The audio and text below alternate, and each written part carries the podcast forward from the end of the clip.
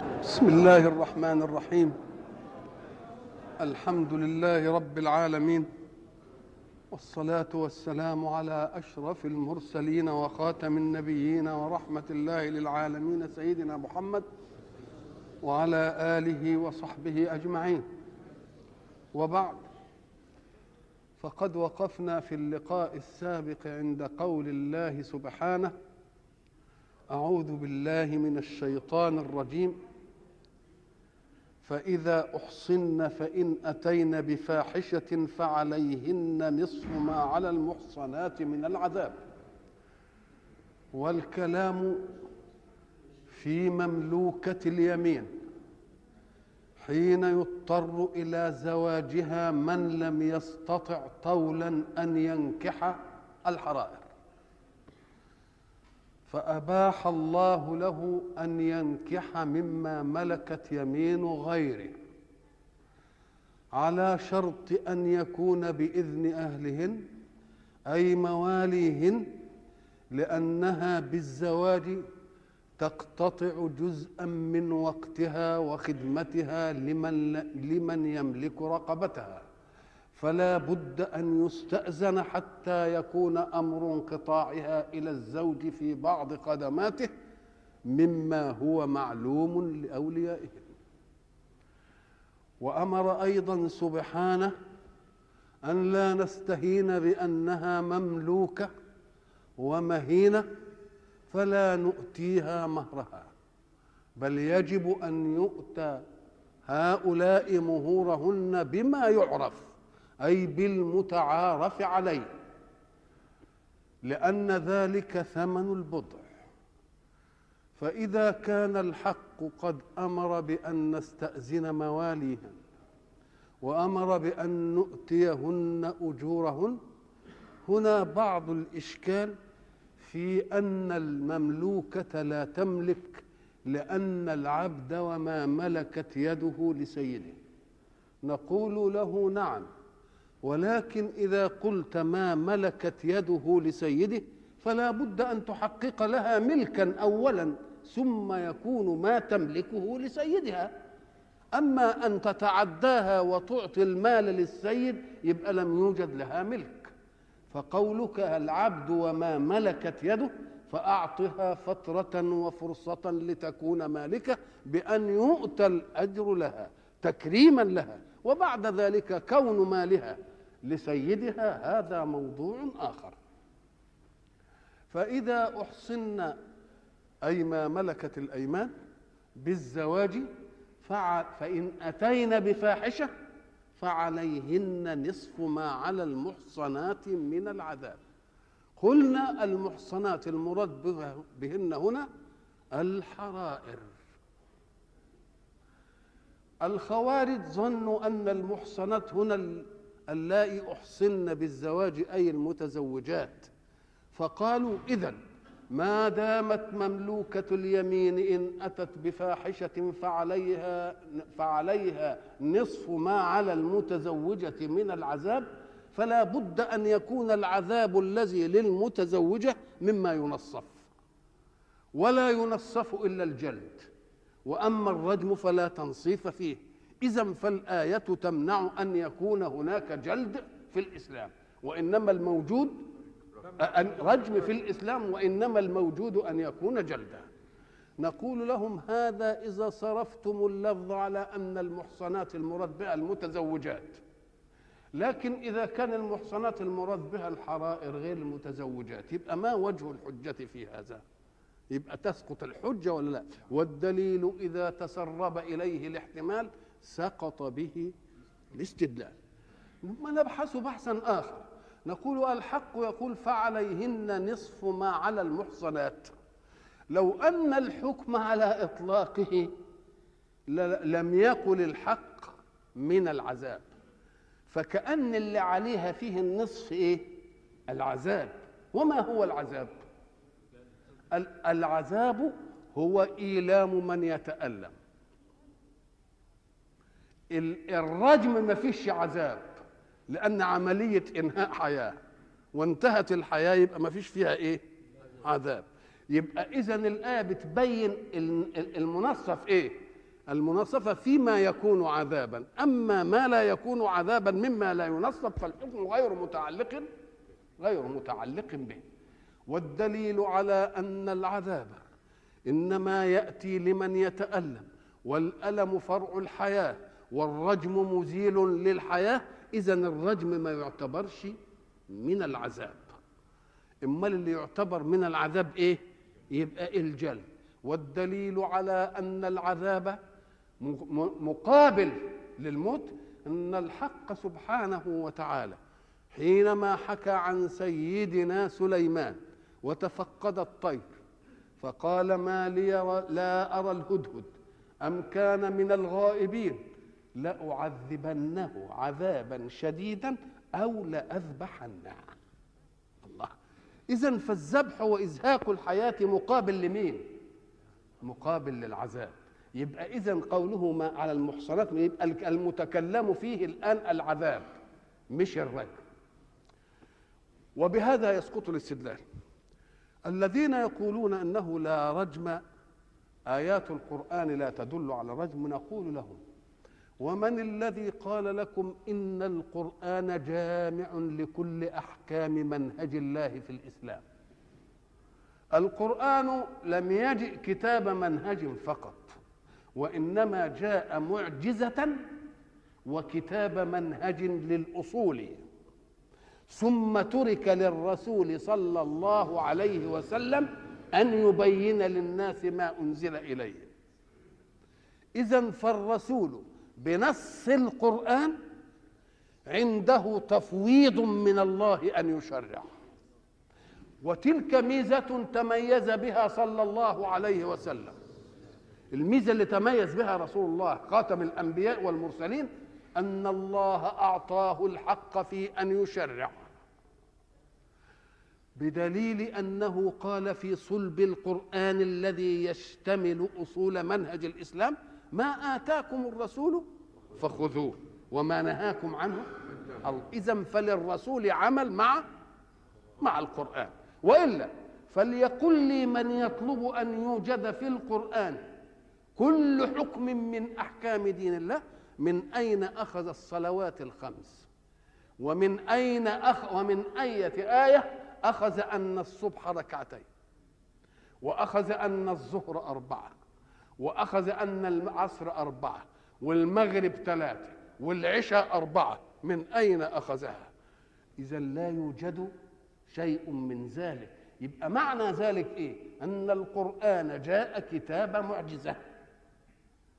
وفيه منهج يتعلق بالأصول. وما دام المنهج الذي تعلق بأصول الأشياء قد اعطى أعطى لرسول الله صلى الله عليه وسلم أن يشرع يبقى اذا تشريعه من صلب القرآن ولا لا؟ ولذلك إذا جاء لك حكم من الأحكام وقال لك المتعنت هات لي هذا الحكم من القرآن. فظللت تبحث في كتاب الله فلا تجد الحكم. فقل له دليل الحكم من القرآن قول الله وما آتاكم الرسول فخذوه وما نهاكم عنه فانتهوا.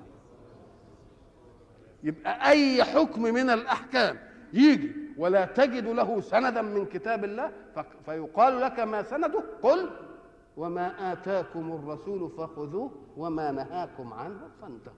والدليل على ذلك أننا قلنا سابقا أنك إذا تصفحت آيات الطاعة اللي هي الملازمة للمنهج لأن المنهج أوامر ونواهي. الأوامر تعمل مدلولها. النواهي تكف عن مدلولها فإذا الطاعة أن تمتثل أمرا وتجتنب تلك هي الطاعة. كل منهج دين أمر ونهي. فامتثل الأمر واجتنب الإيه؟ اجتنب النهي. يبقى ده المنهج.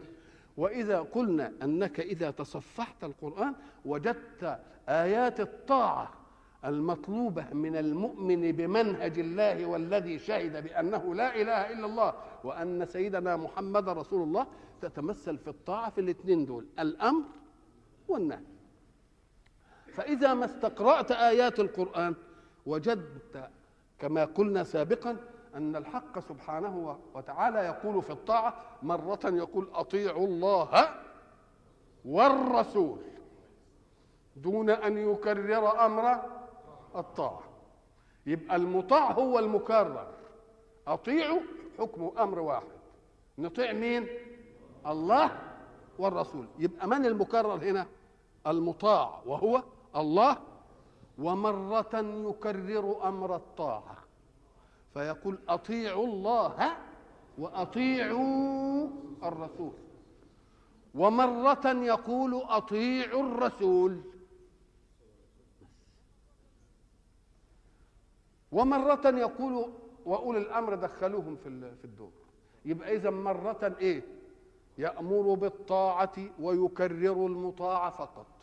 يعني يعني يوحد أمر الطاعة ويكرر المطاع أطيعوا الله والرسول.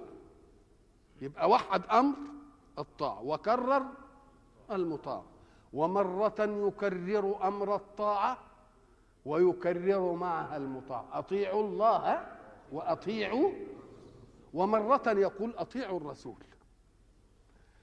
إذا قال لك أطيعوا الله ورسول فلأمر توارد فيه حكم الله وحكم الرسول. يبقى طيع فيه مين؟ يبقى بتطيع فيه مين؟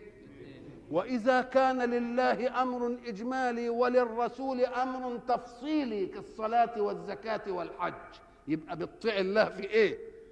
وتطيع الرسول في إيه؟ يبقى إذا بيكرر إيه؟ أطيع وأطيع. وإذا لم يكن لله أمر فيه بل جاء من باطن التفويض في قوله سبحانه وما أتاكم الرسول فخذوه وما نهاكم عنه فانتهوا. يبقى ده أطيع مين بقى فيه؟ أطيع الرسول. لكن قال في آية ثانية قال لك واعتبر أن من يطع الرسول فقد أطاع الله. ليه؟ لأن الرسول عمل بالتفويض الذي أعطاه الله له فقال وما أتاكم الرسول فخذوه وما نهاكم عنه فإيه؟ فانتهوا. وبقي أولي الأمر اللي جت في أطيعوا الله وأطيعوا الرسول وأولي الإيه؟ اي واولي الأمر من باطن طاعة الله وطاعة رسوله فلم يفرد ولي الأمر بطاعة. وإنما جعل طاعته منين؟ أطيعوا الله وأطيعوا الرسول ما قالش وأطيعوا أولي الأمر. بل بقى وأولي الأمر يبقى من باطن مين؟ انظروا إلى دقة الأداء في القرآن حين يقول الحق سبحانه ما آتاكم الرسول فخذوه وما نهاكم عنه فانتهوا. أنت قلت إن الطاعة امتثال أمر واجتناب نهي. هنا اللي موجود إيه؟ آتاكم ونهاكم. تبقى اتى دي جت جت إيه؟ مقابل إيه؟ لا مقابل الأمر. وما آتاكم الرسول فخذوه وما نهاكم الله يبقى إذا النهي موجود يبقى الأمر فين؟ آتاكم الله طب ما قالش وما أمركم الرسول فخذوه وما نهاكم عنه فانتهوا ليه؟ اشمعنى جاب قال آتاكم؟ طب ما قالش مقتصر كده قال ما آتاكم الرسول فخذوه لأن الإتيان من الرسول إما أن يكون قولا وإما أن يكون فعلا ولكن أيكون النهي فعل نمتثل فيه المنهي عنه أيفعله الرسول عشان يبقى مش ممكن. يبقى إذا النهي لا يتأتى إلا إيه؟ إلا نهيا. إنما الأمر يتأتى إيه؟ قولا أو فعلا. لكن النهي ما يجيش إيه؟ ما يجيش فعل لأنه لما يقول لك ما تشربش خمر. طب يعني أمال النبي كان يعمل إيه بقى عشان ناخده من الفعل؟ اذا أذن قول الرسول وفعله يتأتى في مين؟ في المامور به وأما في المنهي عنه فلا يتأتى إلا قولا. شوف الدقة بقى الاداء ما آتاكم الرسول من قول أو فعل أو إقرار فخذوه. وما نهاكم عنه؟ يبقى النهي ملوش إلا إيه؟ إلا حاجة واحدة. إلا حاجة واحدة بس. يبقى شوف الدقة بقى طب بالله دي من الممكن إن عقل بشري كده يجيبها بالدقة دي؟ مش ممكن. ما لا يقولها إلا رب. ما آتاكم الرسول فخذوه وما نهاكم عنه فانتهوا. ثم نبحث بحثا آخر. يا خوارج. الرسول الذي جاء ليبلغ عن الله مراد التبليغ ماذا؟ أن يعلمنا بالحكم. والمراد من إعلامنا بالحكم ماذا؟ نعمل إيه؟ نؤدي مدلوله. نؤدي مدلوله. طب إذا جاء حكم قولا بنص يبقى يبقى اللي يشرحه أن يفعله الرسول ولا لأ؟ حين يفعله الرسول يبقى فيه مجال للكلام في النص؟ انتهت المسألة. يبقى إذن الفعل أقوى ألوان النص ولا لأ؟ الفعل أقوى ألوان الإيه؟ أقوى ألوان النص في الأمر. لأن الأمر يأتي نظري كلام نظري كده. يمكن واحد يتأول فيه. لكن لما يفعل يبقى بقت فيه مرحلتين. وإذا كان الذي فعل هو المشرع اللي فعله لوحده بدون أمر منه فعله لوحده تكليف. الله. يبقى إذا نبحث بقى هذا الرجل أفعل في عهد الرسول أم لم يفعل؟ فإذا كان قد فعل يبقى نص عليه بسيد النصوص وهو الفعل.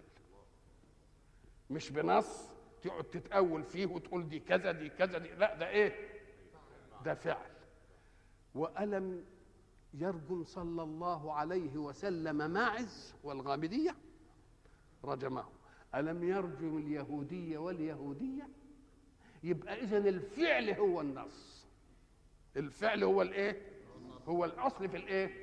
فعل الرسول هو الأصل في الإيه؟ في الحكم. وما دام الفعل من الرسول هو الأصل في الحكم يبقى أي دليل يمكن أن تحوم حوله؟ تيجي له الشبهة اللي إحنا قلناها بتاع والمحصنات أنت قلتها المتزوجات وهو والمحصنات تطلق على المتزوجات والحرائر يبقى دليلك سقط به الإيه؟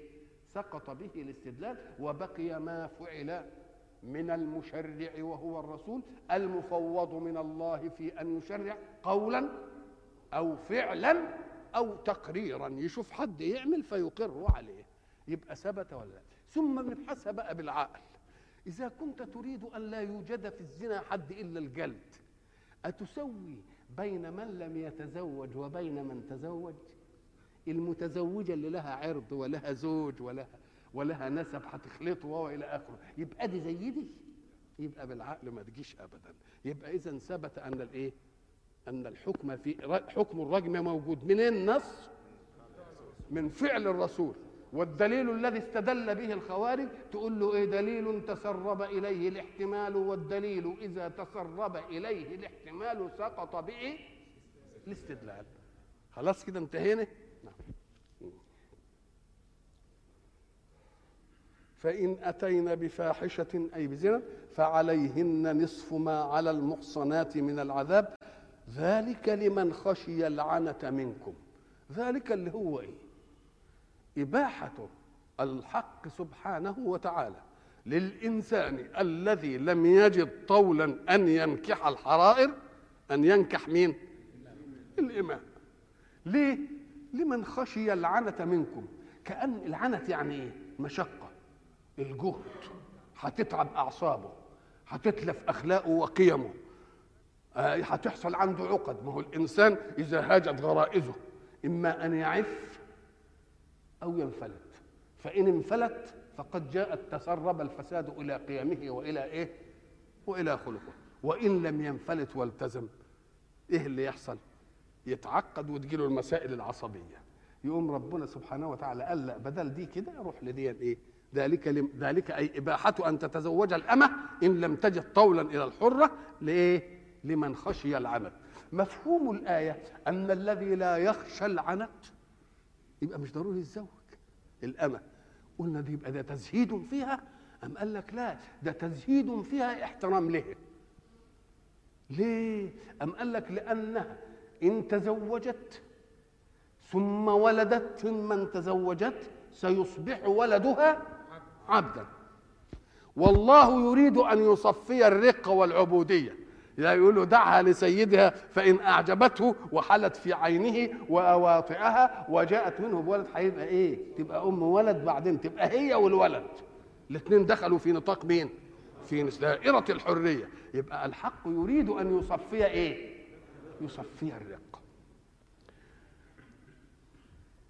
لذلك قال أن تصبروا خير لكم خير لكم. طب ده هو من ال بيتكلم على الأحرار.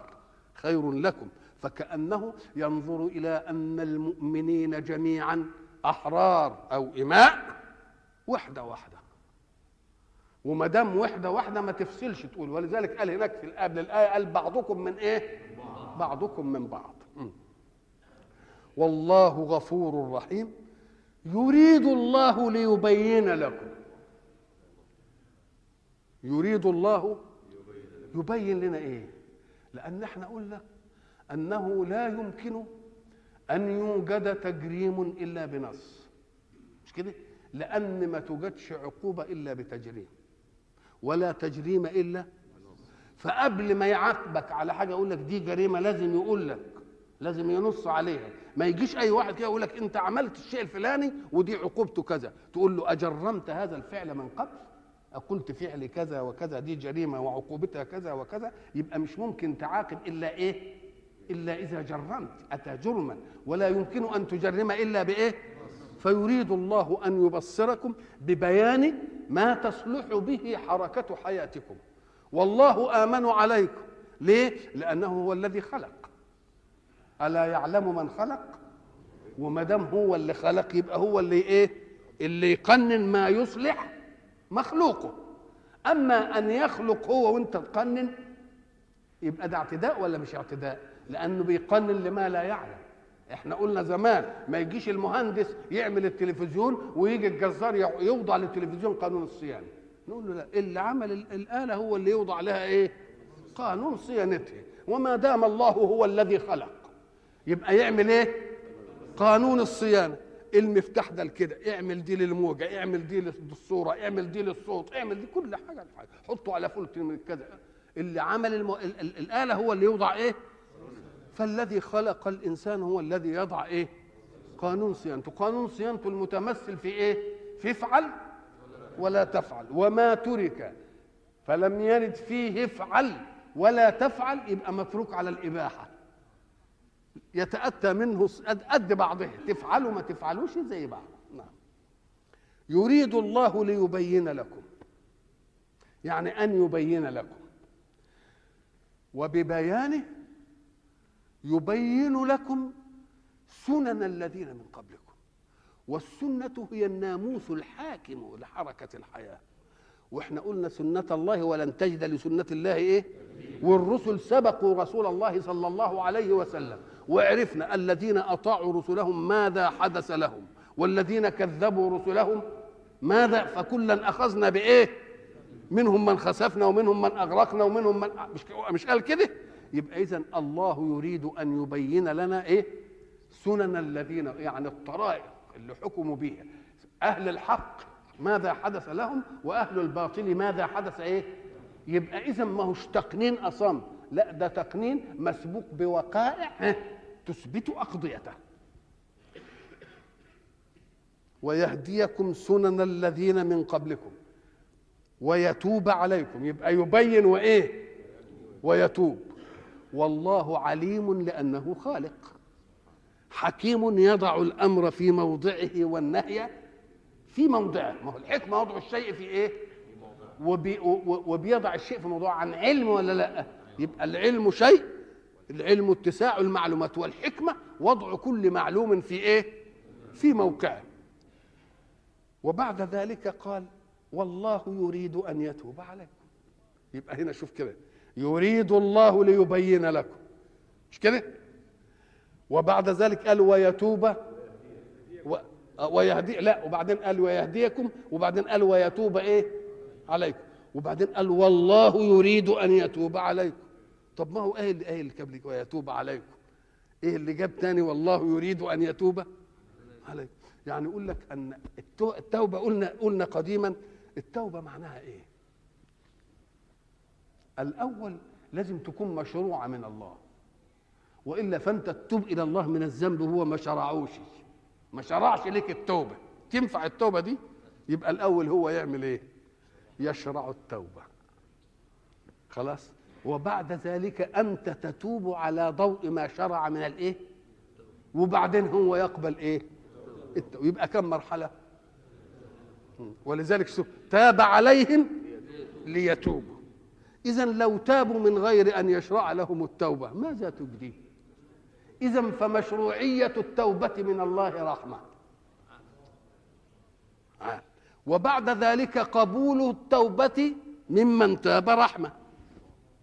يبقى مرح... يبقى إذا توبة العبد بين توبتين من الرب.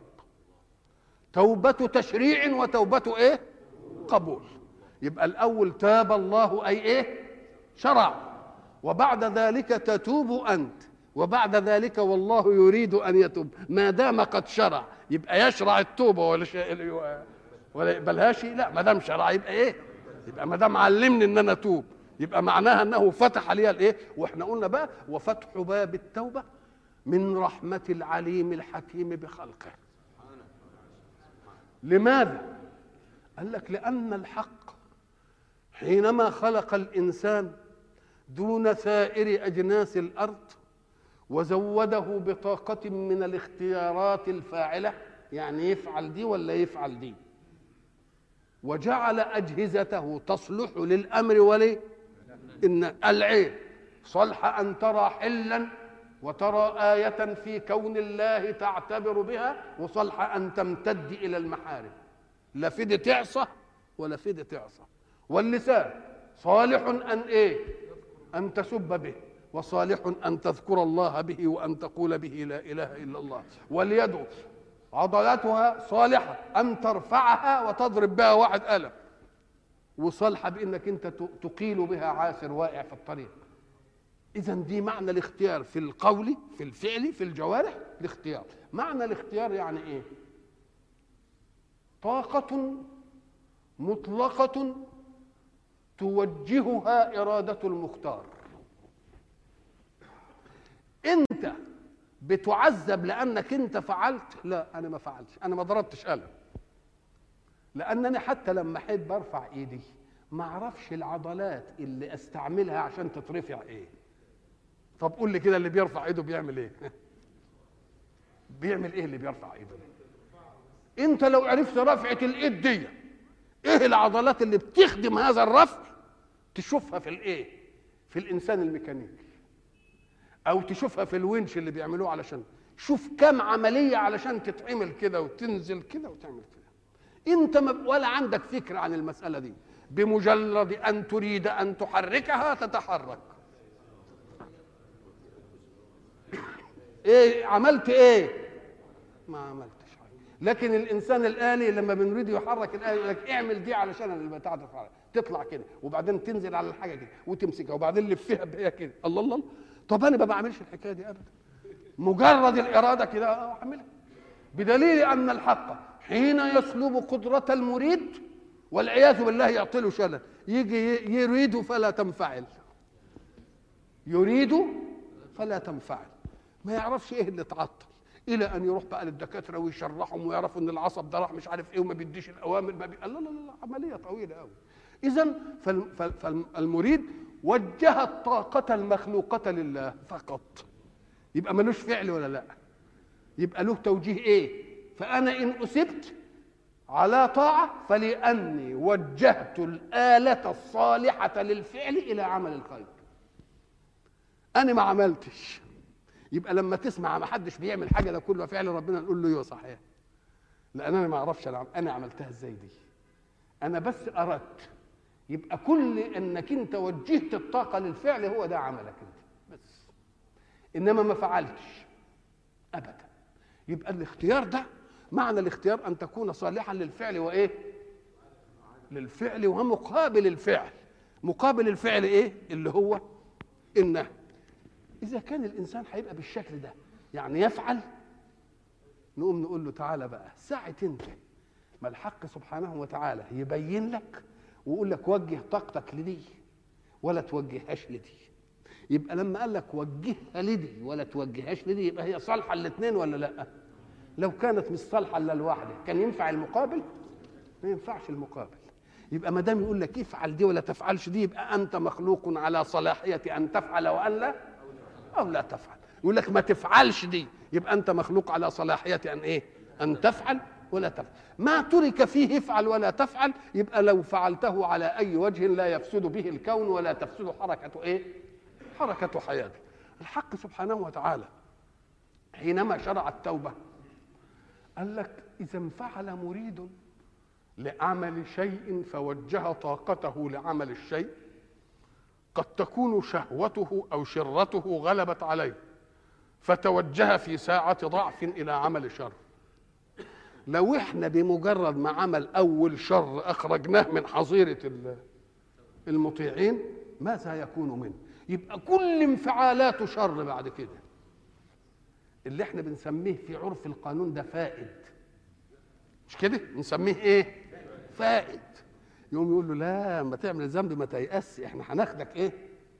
ونتوب عليه يبقى ساعة شرع الله التوبة رحم المجتمع ها؟ آه من شراسة أول عاصم. لأن لو ما كانتش جت التوبة دي كان بمجرد ما يعصي معصية واحدة يبقى المعاصي تكتر. يبقى شرع التوبة رحمة ولا لا؟ يبقى شرع التوبة رحمة.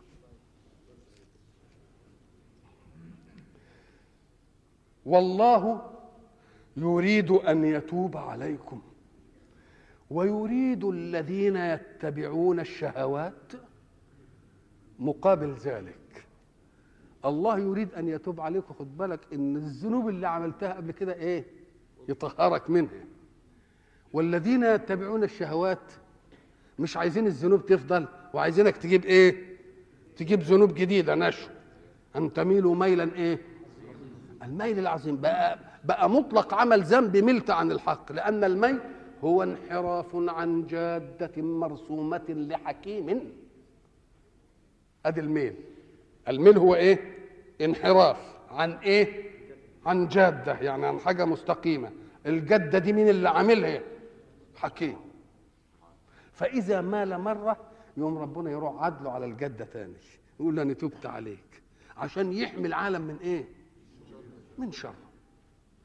الذين يتبعون الشهوات يحبون لكم أن تميلوا مش بس ميل بس ده ميل إيه؟ موصوف بأنه إيه؟ ميل عظيم يريدون منكم أن تميلوا إن كانوا هم مايلين بس ميل يبقوا عايزينكم تميلوا إيه؟ ليه؟ إشمعنى الحكاية دي؟ قال لك لأن الإنسان بطبيعته كما قلنا أيضا سابقا إن كان يكذب لخير فإنه يحترم الصادق.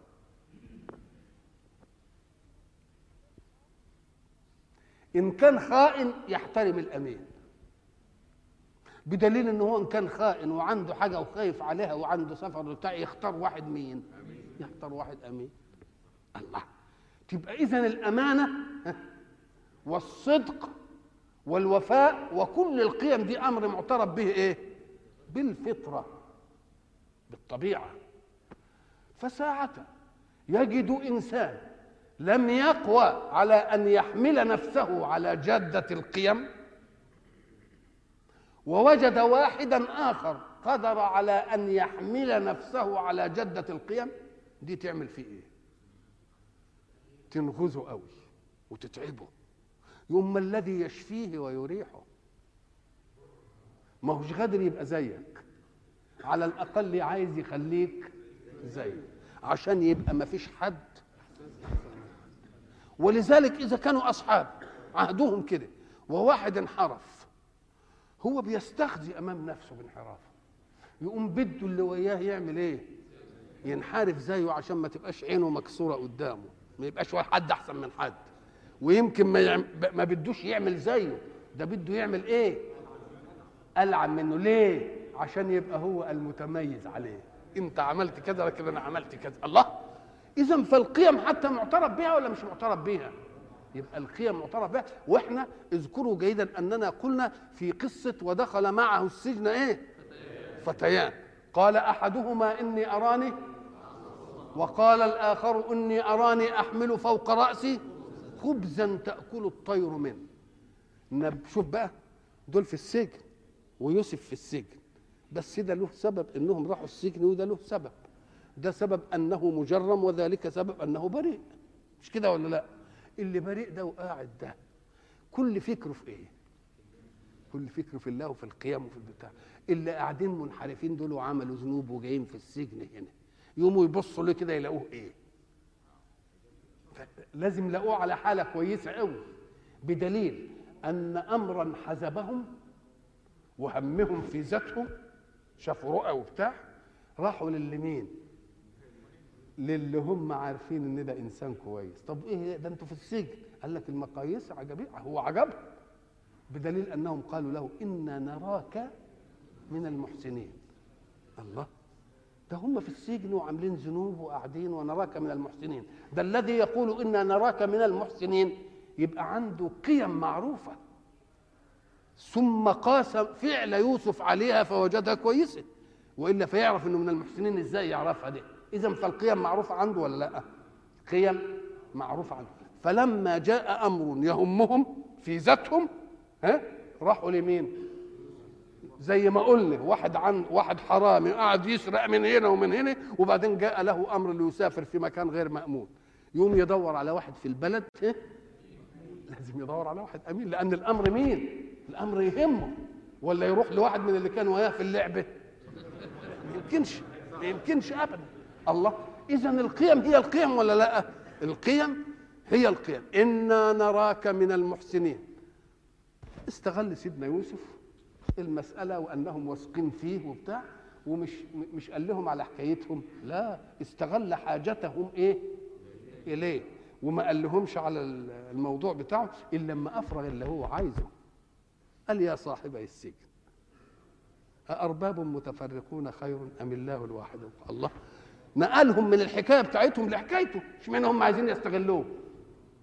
يستغل إحسانه. وهو لماذا لا يستغل إيه؟ حاجتهم ويقعد يعظهم ويبشرهم بدين الله. وبعدين يقول لهم أهو أنتم جايين لي علشان بتقولوا إن أنا من المحسنين. وأنتوا شفتوا مني إيه؟ أنتوا شفتش مني حاجة أبدا. لا يأتيكما طعام ترزقانه إلا نبأتكما بتأويله قبل أن يأتيكما. ده أنا عندي حاجات كتير قوي. بس الحاجات الكتير الحلوة اللي عندي دي مش من عندنا. ذلكما مما علمني ربي. الله. شوف راح لفتهم فين. وبعدين قال أهو الأرباب بتوعكم أنتوا أربابكم كتير آلهة متعددة. شوفوا أنتم ما نفعكوش المتعددين وجايين لصاحب الإله الواحد عشان تستنجدوا بيه يقول لكم على اللي أنتوا عايزينه. أأرباب متفرقون خير أم الله الواحد القهار؟ إذا إذا القيم هي القيم ولا لا؟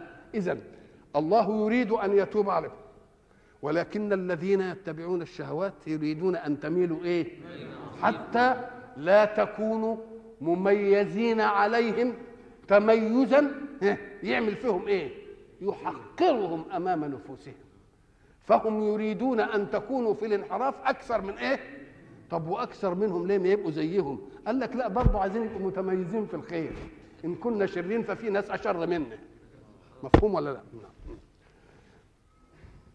والله يريد أن يتوب عليكم ويريد الذين يتبعون الشهوات أن تميلوا ميلا عظيما ثم يقول يريد الله أن يخفف عنكم. الله. يبقى يريد الله ليبين لكم. خلاص؟ ليبصر. مش كده؟ والله يريد أن يتوب عليكم ليغفر. والله يريد أن يخفف عنكم لييسر. ثلاث حاجات أهي. بقى الاولى الأولى إيه؟ آه. الله يريد أن يبين لكم ليبصر. مش كده؟ طب والله يريد أن يتوب عليكم ليغفر. والله يريد أن يخفف عنكم لإيه؟ لييسر. يبقى ثلاث إيه؟ ثلاث حاجات سورة النساء سيدنا ابن عباس رضي الله عنه وعن أبيه يقول في النساء ثمان آيات لأمة محمد هي خير مما تطلع عليه الشمس وتغرب ثمان آيات والله يريد لي... إيه؟ يريد الله ليبين مش كده؟ والله يريد أن يتوب عليكم يريد الله أن يخفف عنكم خلاص كده؟ آه. وبعدين قول إيه؟ إن تجتنبوا كبائر ما تنهون عنه نكفر عنكم سيئاتكم ضمها بقى أهي مش كده إن الله لا يغفر أن يشرك به ويغفر ما دون ذلك لمن يشاء إن الله لا يظلم مثقال ذرة. خلاص؟ ومن يعمل سوءا أو يظلم نفسه ثم يستغفر الله يجد الله غفورا رحيما. ما يفعل الله بعذابكم؟ يبقى كم آية؟ ثمان آيات. اقروها بقى كده اهي. يريد الله ليبين. والله يريد أن يتوب عليكم. خلاص؟ يريد الله أن يخفف عنكم. إن تجتنبوا كبائر ما تنهون عنه نكفر عنكم سيئاتكم. إن الله لا يغفر أن يشرك به ويغفر ما دون ذلك لمن يشاء. إن الله لا يظلم مثقال ذرة. من يعمل سوء من يعمل سوءا أو يظلم نفسه ثم يستغفر الله يجد الله غفورا رحيما. ما يفعل الله بعذابكم. الثمان آيات موجودة في هذه السورة هي خير لأمة محمد صلى الله عليه وسلم مما طلعت عليه الشمس أو غربت. يريد الله أن يخفف عنكم. وخلق الإنسان ضعيفا. خلق الإنسان إيه الضعف بتاع الإنسان؟ ضعفه إيه؟ أم قال لك الضعف أن المغريات تستميله. واستصحاب المكافأة على الطاعة أو أو الجزاء على المعصية غير موجود عنده. لأن الذي تتفتح نفسه إلى شهوة ما يستبعد دائما خاطر العقوبة. السارق لو حط في ذهنه العقوبة وإنه هتتقطع إيده ومش عارف إيه يتردد في العملية ولا ما يترددش؟ إنما هو بيقدر السلامة. يقول لك لا أنا أحتال وأعمل كذا وأعمل كذا عشان أخرج. لا ده أنا آه. إذا لو إنه هو حط العقوبة قدامها مش ممكن يعمل. إذا ضعفه من ناحية إيه؟ الضعف. من ناحية أن الله خلقه مختار تستهويه الشهوات العاجلة. لو أن الإنسان نظر إلى جمع الشهوات أو صعد الشهوات لم يجد شهوة أحظى باهتمامه بها من أن يكون لقاؤه لله في الآخرة. لو إنه جمع الحكاية دي كلها ما يجدش ابدا إلا هذه. وإلى لقاء آخر إن شاء الله.